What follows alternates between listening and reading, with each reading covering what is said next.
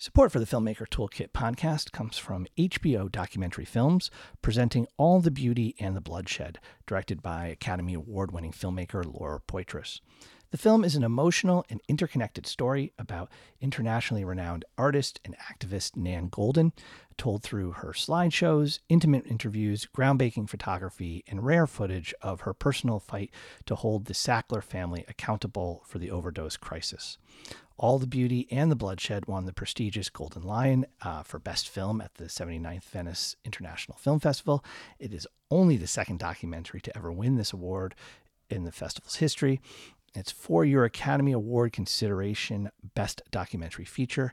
And I will editorialize here for a minute. It is one of the best, if not the best film of the year, uh, documentary or otherwise. This thing blew me away. And uh, we're going to have Laura on the podcast uh, very soon.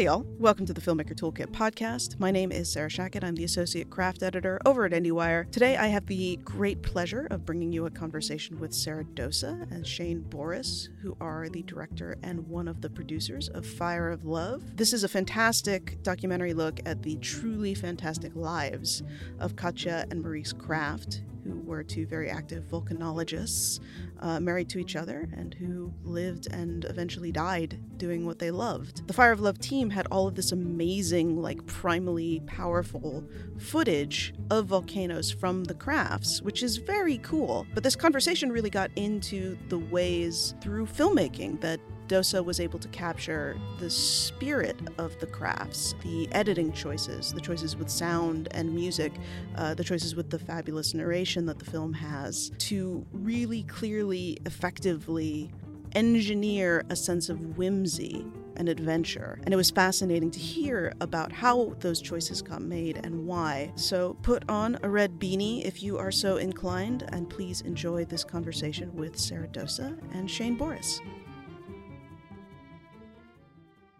I'm curious if, if you came to uh, sort of the archive materials that uh, Katja and Maurice had, or if you knew about their story first and then pursued um, this incredible treasure trove of footage that they have. Yeah, so I'll, I'll start off. Shane, please jump on in. Um, we first learned about Katja and Maurice before we had seen the breadth of their archive. Um, and we first met them actually as we were doing research on, on the last film that we made, which is a, a feature documentary entitled The Seer and the Unseen. That film um, took place in Iceland and follows the story of an Icelandic woman named um, Ragga Jonsdottir, who is in communication with spirits of nature.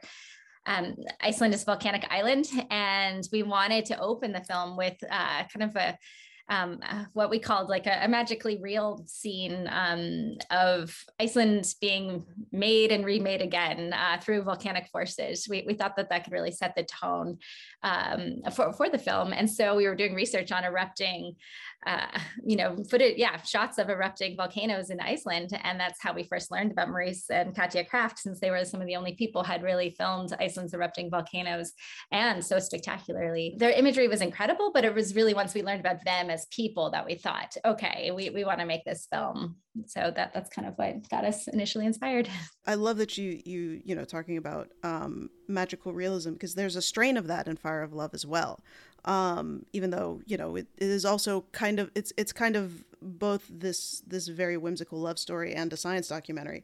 I'm curious how you guys navigated and, and settled on the tone of the film and the components that were going to carry that. Katja and Maurice really led every single artistic choice that we made. Uh, that might sound kind of funny considering they are no longer with us. Um, they passed away 31 years ago, but it was really important to us to listen to them however we could through the footage that they left behind, through the almost 20 books that they wrote, um, through the memories that they left in, in, their loved ones and friends who we interviewed, even though those interviews don't appear on camera. Um, and they had such a playful spirit, and they were so guided by love that we wanted to make a playful film that also was driven by the forces of love. Um, so that that's really kind of what initially set our direction for the film. Most notably, there's a sentence in a book that Maurice wrote where he says, for me, Katya and volcanoes, it is a love story. And, and we felt like he was really handing us a thesis for how he understood his life and how we too decided to kind of tell this story because you could go in so many different directions given the expansiveness of the Kraffts archive and, and their work. Um, but that for us uh, felt extremely exciting and meaningful and true to them and their spirit. The other thing too that is contained in that sentence, it's not just a love story, it's a love triangle between Katya and Maurice and volcanoes. And that made us think of the French New Wave films that were becoming very popular as Katya and Maurice themselves were coming of age. And French New Wave aesthetics really show up in their own work. So that also really helped to kind of inform our direction. Um, we embraced some of the hallmarks of, of that movement uh, in how we edited the film associatively, um, in the music choices, uh, and in kind of the sense of play as well. Um, again, always stemming from Katya and Maurice, but were gifts for us uh, to get to use as kind of a interpretive grid so to speak. No that makes that makes a ton of sense. I'd love for you to talk a little bit more about what an associative style of editing means both you know when working with such an expansive archive what is the emotional logic that is driving the film forward? First i should say we worked with two phenomenal editors Erin Casper and Jocelyne Chaput. Um, they were just extraordinarily diligent hard workers um, and they both possess such a sense of play and humor themselves and so they really brought their personalities as well as their editing chops to bear as, as we're making this film. We talked a lot about associative editing and, and what that meant in a french new wave context and also what it meant for our film um, for us, the footage that Katya shot, it was about 180 to 200 hours of 16 millimeter footage that, that they shot. Um, and then there's about 50 hours or so of footage that other people shot of Katya and Maurice. Um, the 16 millimeter footage that they shot didn't have any sound. there was no sync sound on it. And also the shots were often very short and mixed up in chronologically. There would be, um, say, a shot of an erupting volcano that lasted two seconds, a shot of a gas vent that lasted five seconds, then all of a sudden a shot of donkeys climbing up a mountain for 16 seconds, followed by a monitor lizard eating a dead animal. They, the, the, these things didn't make sense and, and they were quite broken. Um, and luckily we had their books that helped to inform us of what was actually happening and how they felt as they embarked on these journeys. But uh, the material itself is extremely difficult to work with. Um, in that sense, uh, associative editing, meaning kind of taking one image and finding a resonant connection in another image, um, was extremely important for us. Uh, because that allowed a, a, sense of like an intuitive connective tissue, whether it was visually intuitive or sonically intuitive in terms of how we were crafting the sound design. For example, like some bubbles, and then just as we play with the sound cracking, we cut to another eruption happening somewhere else, finding a sense of connectivity between all things that kind of tells a larger ecological story about the connectedness of nature, but also how Katya and Maurice were understanding patterns in, in science as well. So those were some of the things that we were working with with this footage. Um, we also really saw it as a collage film. And by doing so, that, that uh, opened up kind of the, the space for play and finding the connective tissue um, in, in that way of, as well. And at its core, the movie is about a relationship. You know, it's the relationship, it's the love triangle between Katya Maurice and the volcano, and they are teaching about the relational and interconnected nature of of this planet of the universe. And so when we think about having form fit content that sort of um, associative editing made a lot of sense so that we could we could have scenes and moments sounds images ideas be related to what live in relation to one another and see where that takes us in a broader story arc that we we had a sense of. But we would we would we would have that through line of the arc through these really precious and prescient associative moments. It's an incredible editing challenge from just having this this wealth of material. Also an incredible sound design challenge to sort of create this visceral sense of being in the presence of volcano and some of that comes through the imagery but a, but a lot of it is coming through the sounds that you guys sculpted. And so I'm curious to hear hear about that process and and kind of, you know, was that something that because you you had been to Iceland you sort of knew what you were going for or was there a little bit of trial and error to kind of get it right? Uh, I would say there was a, a lot of trial and error, um, but it was also one of the most rewarding, creatively expansive pro- parts of the process. Uh, at first, Erin and Jocelyne, our editors, uh, were kind of baffled and thinking, like, how are we going to, for example, create an assembly cut without any sound? Because it's going to be so laborious to build these soundscapes in from an early stage. Like maybe we thought at first we could just build in sound towards like rough cuts or, or later on. And as a team, if we could just have some tolerance for understanding things silently at first or putting text on screen so we would know, you know, for example, explosion sound here or wind sound here or car honk here. But we very quickly understood that sound was just important for building the story, as are the visuals. And so Erin and Jocelyne got to work doing pretty painstaking research uh, to make sure we were getting sounds that felt scientifically accurate. You know, they were working with uh, volcano and geothermal sound libraries, and we're doing a lot of research uh, on their own. Um, you know, they were looking things up like the sound of the Renault car that they drove through Iceland in 1968 to make sure the engine was like the same, things like that. They, they really went into a lot of detail to capture that realism of the experience and also um, to bring in kind of just the, the narrative power that sound can communicate um, you, you, you know, you asked about our experience in Iceland and if that informed anything. And actually, it, did. Uh, one of the things that I'll just share briefly is that, um, you know, we spent time in Iceland working on the seer and the unseen, but during the edit, we actually uh, went on an edit retreat uh, with our two executive producers from Sandbox Films, uh, Greg Boustead and Jess Harrop, uh, our other producer, Ina Fichman, and uh, Shane and me. Um, and we got to experience the Fagradalsfjall um, eruption in Iceland one of the things that I thought was so incredible about the sound was that you know, you would hear the lava kind of like hiss and crackle, and it sounded like Rice Krispies or, or something like that. Um, forgive my my human centric analogy there. Not at all. Uh, but then there'd be like this this huge boom that would just startle you, and you would realize that this thing that once kind of seems tame um, is completely unpredictable, um, and that really also just in, instilled in us this idea of um, of wildness, of power, and that this this being that is this volcano could never quite be controlled. So that was quite informative. We were able to, because sound didn't exist in the footage we got, we were able to tell a different kind of story with it. We had everything, everything was coming from Maurice and Katya, and we were trying to reflect the facts as best we understood them. But because the facts didn't exist in some ways, we were able to try and, and understand and research and intuit what the truth is of what they were talking about, or or create a sonic landscape that we felt could evoke that reality um, in the minds of uh, in the minds of the audience. And so that was a really beautiful creative challenge and opportunity for us. Um, it, it opened up creative pathways that wouldn't have been available to us otherwise. And it allowed us to be, in a, in a strange way, in a, in a more intimate and deeper relationship with Maurice Katya because we had to ask far more questions of, of them, of their story, but also even of what they were hearing um, in the images that we could see so clearly. Just to build off of what Shane mentioned, um, there was like factual kind of a, a, realism with the sound design, but in terms of kind of trying to connect with Katya and Maurice, you know, they would often describe these volcanoes as, as monsters, as, as beasts who they were also enchanted by, you know, it, they were their loves. Um, and uh, just one example of trying to get into that kind of perception of volcanoes to, to situate the audience in, in their minds as much as possible is um, when Erin was editing uh, the scene in Indonesia in 1979, um, when Katya and Maurice go to visit the Anak Krakatau volcano, along with the volcanic eruption sounds, she actually experimented with putting dinosaur sounds in there uh, in a very subtle way, but it did communicate this like monstrous feeling that was incredible.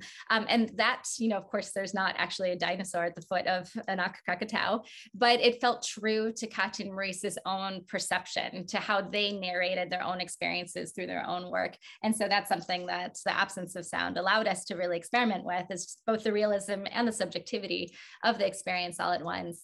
Um, I also do want to, to mention we had um, these amazing sound designers uh, and a re-recording mixer that we worked with in, in post-production. We worked with a sound designer named Patrice LeBlanc based in Montreal um, and Gavin Fernandes, a re-recording mixer um, also in Montreal.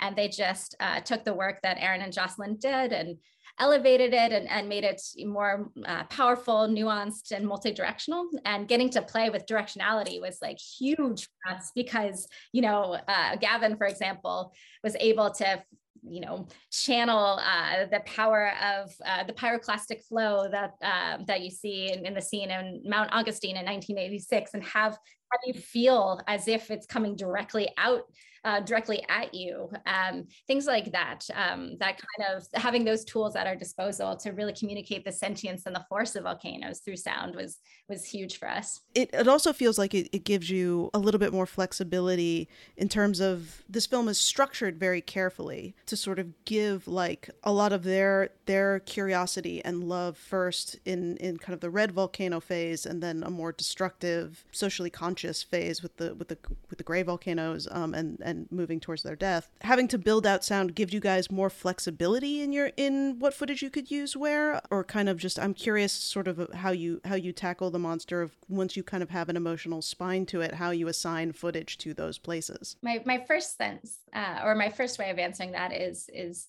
that you know the sound was always part of it, but the, but the way we tried to assign kind of um, yeah how, how we built our structure was very much in, in line with this idea of telling a love triangle um, and a lot of that actually uh, was mapped with Katya and Maurice's own chronology. You know, the, more that they desired to learn about volcanoes, um, uh, the less they actually understood. Um, it's kind of that that great paradox of scientific inquiry or anyone who's pursuing a mystery is like the, the desire to pull you in makes you realize just the vastness of the questions. Um, and for us, once Katya and Maurice reached that point of, of mystery, instead of you know shying away they went towards. And that opened up a, a deeper space into love and understanding uh, but also into kind of the uh, the dangers, um, the the potential uh, for death looming around the corner, and and, and so um, using this kind of structure of falling in love and going towards the thing that they loved um, um brought us to the, the the kind of the greatest danger, which is the gray volcanoes, so to speak. And, and so I'll just say kind of our love triangle structure fit kind of organically actually with their life's journey. And that ultimately was a journey towards understanding, even though the thing that they sought to understand, they also knew at the same time they could never fully understand. I'm curious, you know, we, we get so much of the, the two of them as these perfectly matched, if slightly different temperamental collaborators. What was the collaborative process like in creating the documentaries? Were you each kind of working on different sections or passing things back and forth? I'm just, I, you know, it, it feels like going through such a mountain of footage, it has to be a team effort. It, it was absolutely a team effort. And, and the team effort is one of the great joys of the process. Um, we loved working with our editors and, um, and yeah, and I felt like the joy of the process, it's always kind of been our hope that that can resonate on screen um, it was a very dynamic process though. We, we, started out having kind of one way we, we thought we would tackle it and then that changed throughout. Uh, I, I, think you're asking if we all have red hats and the answer is the answer is yes we do. Yeah. i took that as a given.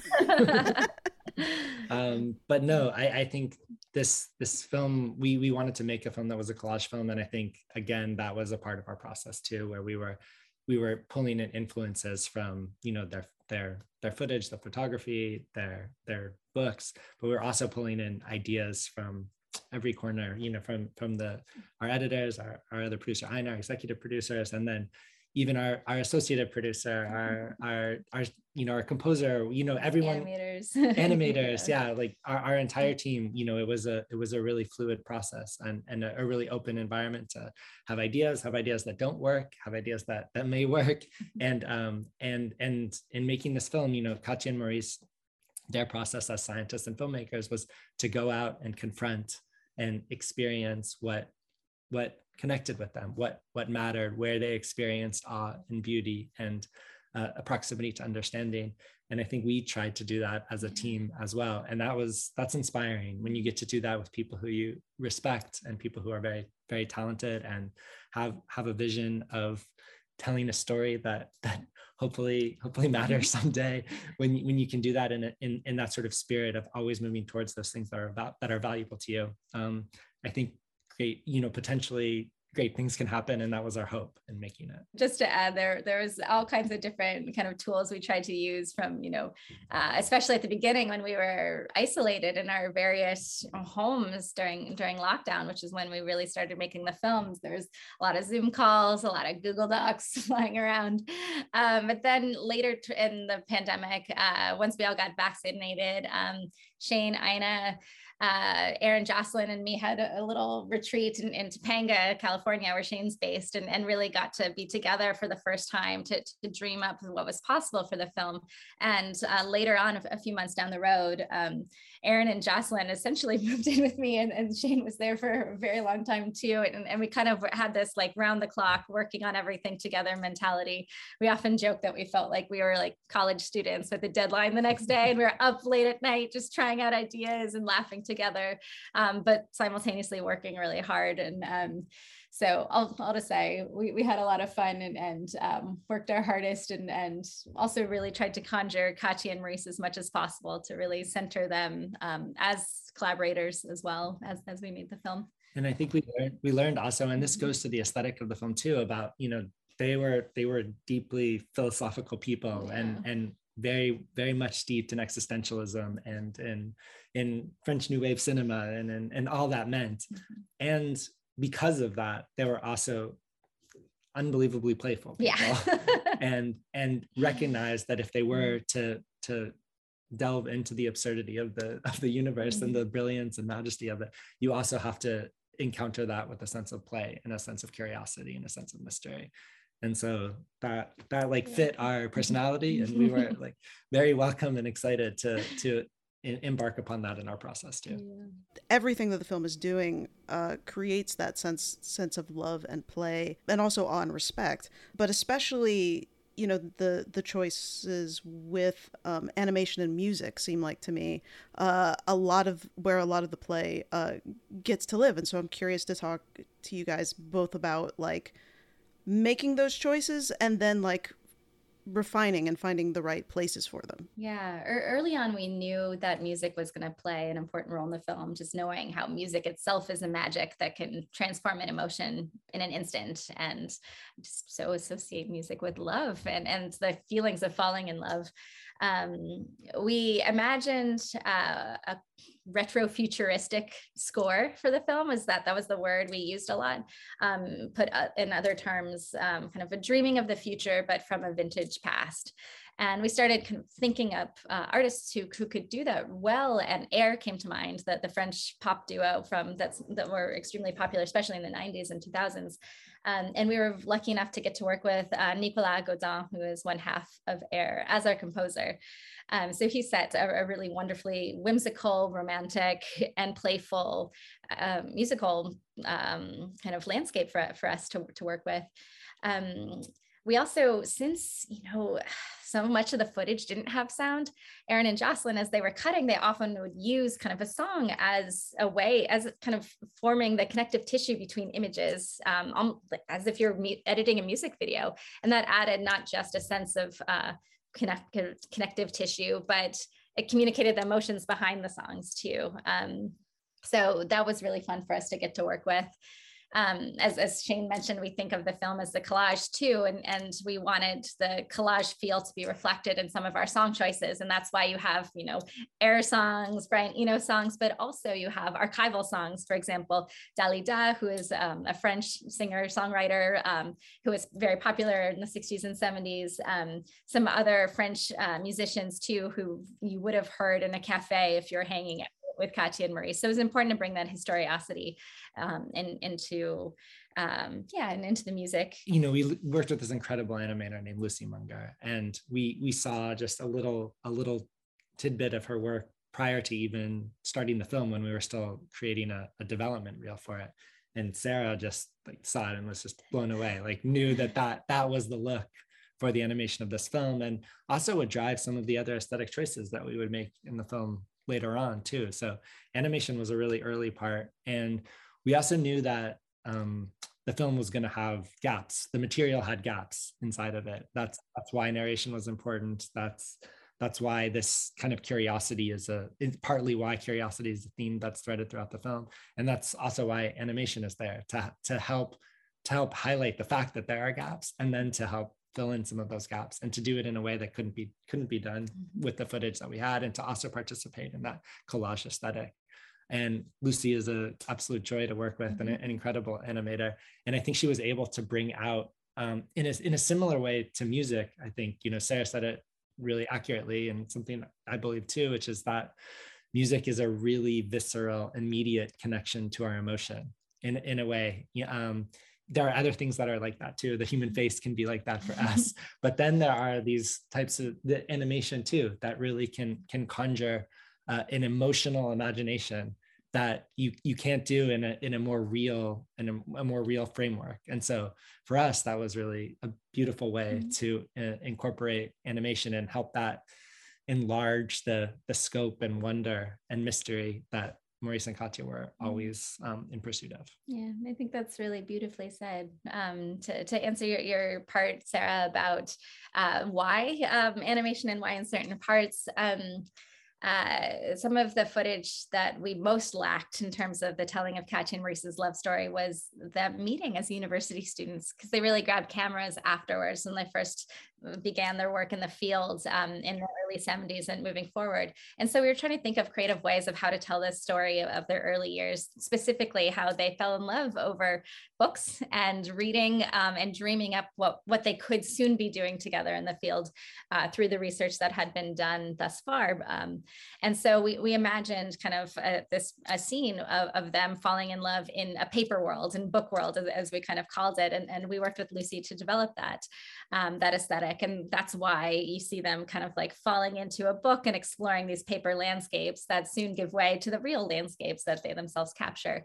Um, but we bring that back in that kind of paper feel to connote a feeling of dreaminess and kind of the whimsy of falling in love and connoting kind of falling in love through that book world. Um, and also in a few moments, and we, we need to give little lessons uh, or to illustrate things that, you know, such as tectonic plates that connote like the massive grand geologic scale that Katya and Maurice, you know, could not actually film um, with their cameras. So that, that's when we in, invoke it and, and use it in, in the film we were really inspired by Marissa's snap and so yeah. that was that was part of the animation too. How far out we could go, yeah. and how close up we could get. Yeah. yeah. With any film, but I think particularly with documentaries, there's always a sense of what is the film leaving its audience with? Like what what is what is the audience supposed to do with it now that it's over? Um, and so I'm curious for you guys to talk about both the beginning and the end of the film because we know that um, they die doing what they love uh, from the start. Why the film is is is structured in that way, and what you what you want the audience to to take from it. It was really important for us to say early on in the film that Katya and Maurice die, and that was important for a few reasons. First, we didn't want to leave their death to the end um, for it to be some sort of kind of third act sensational twist. Um, we thought it would be respectful to kind of mention it early on um, and so that that's that's a part of why we did that. Uh, another reason why was we were concerned that if the audience didn't know, they would be constantly asking, you know, like, do and Maurice die here? Like, oh no, they're so close to the lava here. Is this where it happens? Do they die? I'm not sure, you know. And we really wanted to clear out those questions um, from the film and open up instead narrative space to focus on how they lived. That that was what was most important for us. Um, Third, this is a film about time, uh, actually. We think that that's one of the main themes of it um, kind of the fleeting fragility of, of human life, uh, an individual life that can be gone in an instant, set against the enormity of, of geologic time.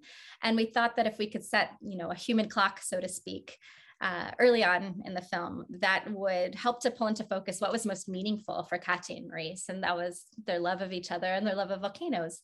So I'll just say all of these things really kind of factored into how we thought about structuring the film, um, so we could put that in the beginning and not leave it towards the end. And then there's other considerations too about what we wanted the audience to actually be left with once they saw their their death at, at, the end. One of the things too is is kind of um, in line with what I was just saying about focusing on their life. And for us, we're really hoping that audiences will understand Katya and Maurice is uh, living um, such a meaningful life and also dying a, a meaningful death.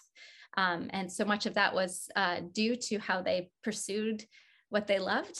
Um, they, as you know, we mentioned earlier, they knew that they could never actually understand the vast mystery that are volcanoes or how the planet works, but they went towards that um, and that was because of their love and that love enriched enriched their lives so meaning meaningfully and so we hope that audiences will really feel that kind of love and that sense of meaning um, and be inspired by that in, in their own lives. The other thing too that we always hoped that audiences would come away with is, is a feeling of the sheer sentience and power of, nature um, and not to see humans as separate from it uh, to see us all as interconnected and kind of the forces of um, of destruction and creation and um, and that there is no end to these things. It's, it's a constant constant cycle of life. Um, I, I could go on and on but th- those were some of the main things that we were hoping people would would feel. You know as for any storyteller or filmmaker like you always want to leave that that question open to the open to people who watch it and and and hope that you will learn what the movie is about from from other people mm-hmm. you know from from their watches because it's always this this sort of dialogical experience where we get to learn as much about the film from hearing other people's responses we ever get to communicate in, in making it. At the same time there are some things that that were important to us that we hope we hope the film accomplishes. One of them i think for me comes from a line in the film um, that's actually quoted by zen monk Thich Nhat Hanh where he says understanding is love's other name. For us like i think for me understanding becomes a really important theme in the film that we we are always moving closer to we always want to move closer to understanding even though we will never understand fully. And that is what lets us live a meaningful life and die a meaningful death. To me that was tremendously important and meaningful in making the film. Also uh, it's you know it's something i haven't talked about in, in, that much in relation to the film but i have the sense that you you can you know you can fail doing what you don't believe in and you can fail doing what you believe in. And so you might as well do what you believe in. um, this similarly, you know, you can you can experience life not you can experience life without loving what you're engaged in, and you can experience life by loving what you're engaged in. And so, and I guess that doesn't work quite as well. You can you can cut that out, but but but the sense the sense that like uh, if you do know what you love and and if you know what you love to do the pursuit of that is one of the most important things we can do. That that is how we're able to give what we have to give in this world. And um, maurice and katia are are very radical teachers of that very important lesson. It seems like you guys had from the early going such great instincts about what this film needed to be and uh, and about who who Maurice and Katia are as people. I'm curious if there were any first principles or or sort of big creative decisions that changed or shifted as you guys went along? Or did you kind of just like in absorbing the material have a sense for for the shape of the film? There were a lot of principles starting out that even if the how they uh, they, they definitely changed throughout. Um, some of our original vision did stay the same. Um, but i do believe that serendipity is is like the greatest force and most important resource actually for a documentary film um, I think one of the most notable changes is actually the character of, of volcanoes. And, uh, we started out, uh, Shane and I had a writing retreat very early on in the process, it was October of 2020, in fact. Is that right? Yeah, October 2020. Um, and we created an outline for the film, and, and some of the film really kind of adheres to that early outline. And of course, there's some big structural changes too. But we wrote what we thought of as an opening myth for the film about a lonely volcano, and then these humans that dared to love this lonely volcano. And and we it was a wonderful writing exercise for us um, that we thought could help frame the love triangle um, that we were after. And um, Katia and Maurice often anthropomorphized volcanoes. Sometimes they didn't, but sometimes they did. And so we felt like, okay, this is kind of true uh, to them. But we realized the more research we did and the more we learned about Katia and Maurice, trying to listen deeply to them and their experience um, and interviewing, you know, their colleagues and family, we realized that the volcano wasn't lonely the volcano was the volcano. The, and in Katia Maurice's words, which we heard most clearly, the volcano was indifferent. And that by attempting to have the volcano as some sort of third participant uh, in this actively in, in this love triangle, we were actually going to be placing the volcano in problematically human terms. Um, and for us, it was really important that the volcano stay as expansive as possible and to be kind of celebrated and understood in its own power and sentience and, and life force. I'll just say, so that, that was a big change. That was a really important change that happened. Um, I'm sure there's many more, but that's just one that that was really uh, good for us to to uh, have established earlier on. You know, in in the process of you know you probably in the process of making a film, you you sort of are moving forward and you know there's steps forward and there's steps back and and you can you can find things that that are are working in one configuration of the of the film and then you hope that works when you add one one piece of information and then the rest of the film sort of unravels. It's this it's this really crazy in this film as in all others I, I feel like we we developed entire sequences entire scenes that that made perfect sense up until almost the very end of the film. And then when we when we moved one other thing in the beginning it, it just wasn't able to fit anymore. And so there were all of these more more typical changes that happen in the edit. Um, but I, I think more than other films, we we did have a sense from early on of the of the love triangle, of the love story, of the role we wanted volcanoes to the, the the sentience and the role that volcanoes play in in, in the in their story. But I don't know. Mm-hmm. I don't know if I can pinpoint. Yeah, yeah did that spark something? It did. Yeah. I mean, our narration changed a lot uh, yeah. throughout the course. I would imagine so. Yeah. yeah. At the very beginning, we didn't want any narration. Actually, right. we wanted right. just Katia and Maurice's footage. Um, to speak for itself and for their audio interviews to to uh, be the voices that you heard.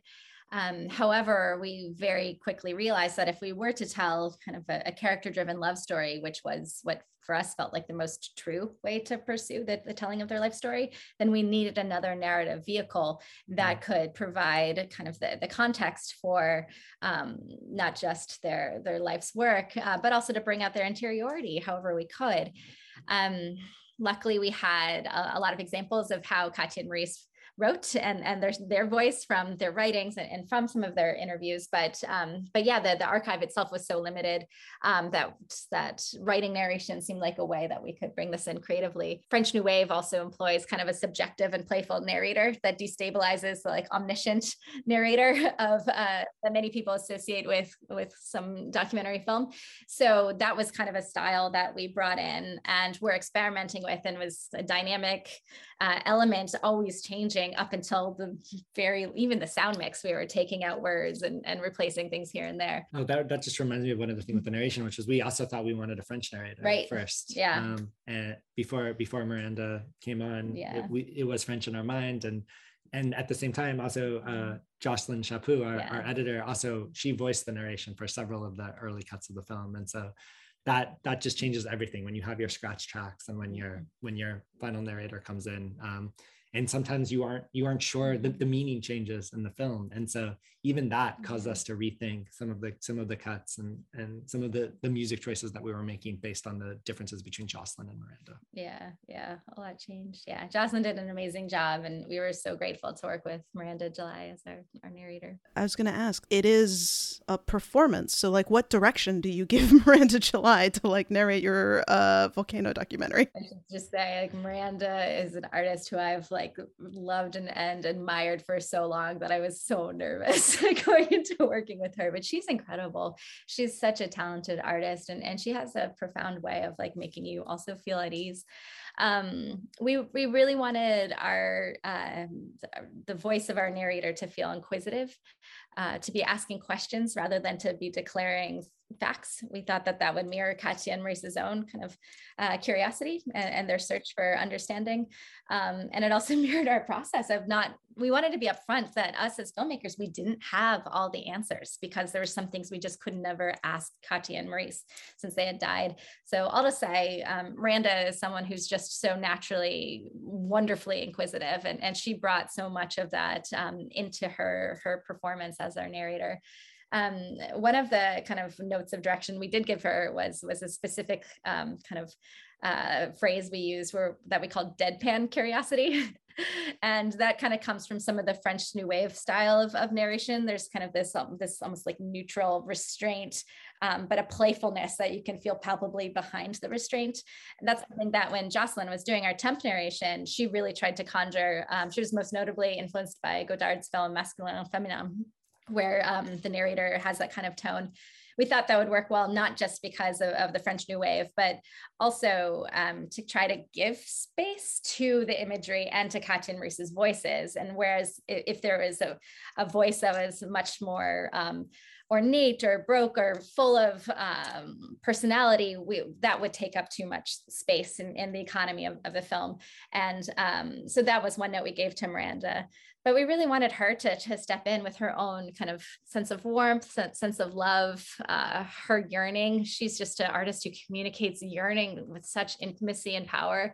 So we, we wanted Miranda to be Miranda, and um, she's stepped in into that in, in our minds really beautifully. And I would just add, just lastly, that one of the really brilliant things about Sarah's style as a director is, and maybe it's a part of her pedagogy too, that there's there isn't as much a, a sense of finding what isn't working as much as looking and circling what works and figuring out how that associates and relates to other things that work and and sit, just sitting to the side as Sarah was talking to Miranda, I, I, was seeing that and and seeing that pay incredible dividends in the in the progression of their relationship, finding actually what worked for the voice um, collaboratively and also in, and also in communication with one another. The final question I have for you both is a deeply unfair one. Do you have a favorite volcano and why? So I, I have a few favorites, which I know is not the fair way to answer this question. Okay. Um, I think I'm powerfully um, drawn to Mount St. Helens. Um, I think it's just fascinating, just what um, yeah, just the force of that eruption in 1980. It's, it's devastating. You know, it took the lives of, of many people, um, including David Johnston, a, a, volcanologist that Katia and Maurice knew well. Um, so I by no means want, want to skip over that, that tragic fact. Um, but the fact that it was thought to be 27,000 times the force of Hiroshima just puts kind of geologic power uh, in context um, in a way uh, for us humans. Um, but what it did as a watershed moment for the field of volcanology is, is quite profound. Um, it, it, gave so many volcanologists a, a way to study uh, gray volcanoes, the most dangerous kind, um, uh, for the first time, um, seeing as these are kind of once in a every hundred year type of event. So for, for, me, it's really kind of stood out as a remarkably fascinating one. Um, and there's really interesting cultural history and cultural interpretations of it as outside of the scientific as well. I have two favorites. the, the first one is Anak Krakatau because we had we had the chance to go there, and that's where I had a chance to experience what it is like to be face to face with creation in a way. Yeah. Um, and then secondly, Mount Unzen because that's where Maurice and Katia live. Oh, I just got really emotional. it's like that's that's how the podcast ends. Yep. Done. Oh, I love that you said that's where they live. sorry. Oh, I mean, that's I, great. I wasn't expecting to hear that, and that really just made me emotional. Thank you both so much for for answering my questions. This was amazing, and thank you for for such a wonderful, heartfelt, curious film. Oh, thank you thank so you. much, Sarah, for these really, thoughtful questions really and giving us the opportunity to to geek out about the fun the fun process of, of putting this this project together.